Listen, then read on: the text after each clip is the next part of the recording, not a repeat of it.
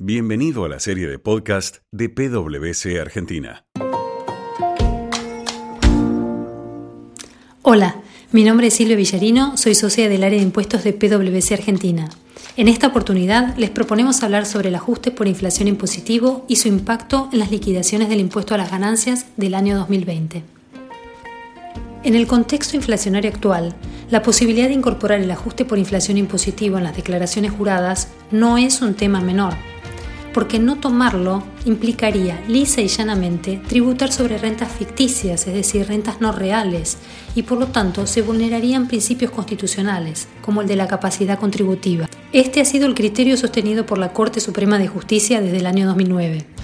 Las empresas que reclamaron ante la justicia y demostraron que el gravamen resultaba confiscatorio, obtuvieron la posibilidad de incorporar el ajuste por inflación en sus liquidaciones, aun cuando desde el punto de vista normativo no estaba permitido.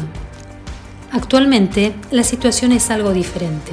A partir de la reforma impositiva, la incorporación del ajuste por inflación se encuentra habilitado, pero en la práctica aún se encuentra limitado en varios aspectos. ¿Por qué lo decimos?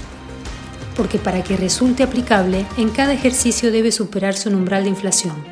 Para los tres primeros ejercicios iniciados a partir del 1 de enero de 2018, se exigió superar un 55% de inflación para el primero de ellos, un 30% para el siguiente y un 15% para el tercero. Entonces, el ejercicio fiscal que cerró el 30 de junio de 2020 es el segundo ejercicio de este periodo de transición, por lo tanto le correspondía superar un umbral del 30%, hecho que efectivamente se concretó y por lo tanto el ajuste por inflación resulta en principio aplicable para este cierre.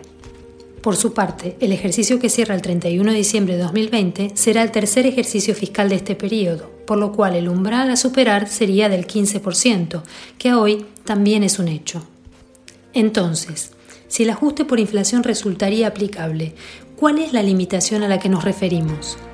Para estos ejercicios, si bien se admite la inclusión del ajuste por inflación en la liquidación del impuesto a las ganancias, no es posible computarlo en forma íntegra, el contribuyente debe computarlo en forma fraccionada, es decir, por sextos, un sexto en el ejercicio fiscal de origen y los cinco sextos restantes en los cinco ejercicios fiscales siguientes, en partes iguales. Esta situación termina desvirtuando el objetivo que tiene el ajuste por inflación integral, que consiste en corregir la depreciación monetaria de los resultados impositivos, este objetivo se termina entonces diluyendo y en consecuencia se graban resultados nominales, resultados ficticios. Además, podría acarrear otros problemas. ¿A qué nos referimos exactamente? Por ser tan extenso el diferimiento, el contribuyente también se expone a otras situaciones. Por ejemplo, posibles variaciones en la tasa del impuesto el contribuyente no tiene posibilidad de actualizar los sextos que se trasladan y desde ya no está prevista ninguna compensación por este diferimiento. También podría suceder lo peor, que no pudiera recuperar esa pérdida si no genera utilidades impositivas futuras.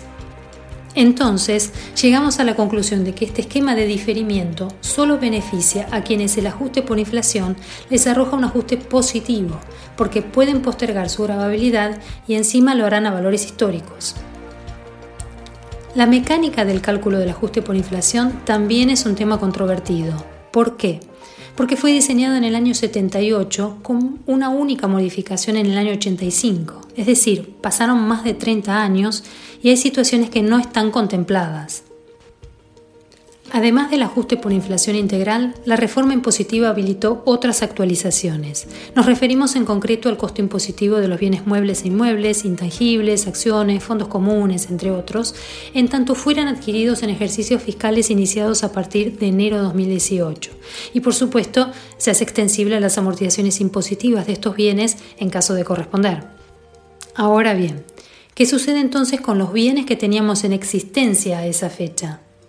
Lamentablemente, la posibilidad de considerar los efectos de la inflación producidos desde abril del 92 hasta diciembre de 2017 solo quedó limitado a los que hubieran adherido al revalúo impositivo opcional pagando el impuesto correspondiente.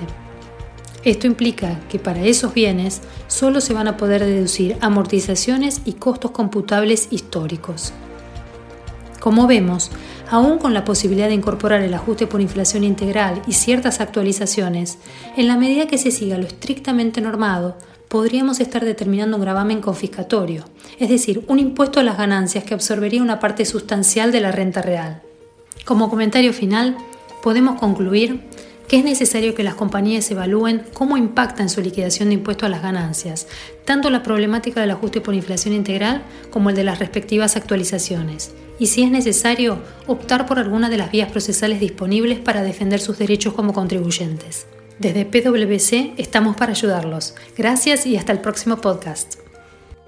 Te invito a visitar nuestra página web para acceder a la biblioteca de podcast de PwC Argentina. Te esperamos en la próxima entrega.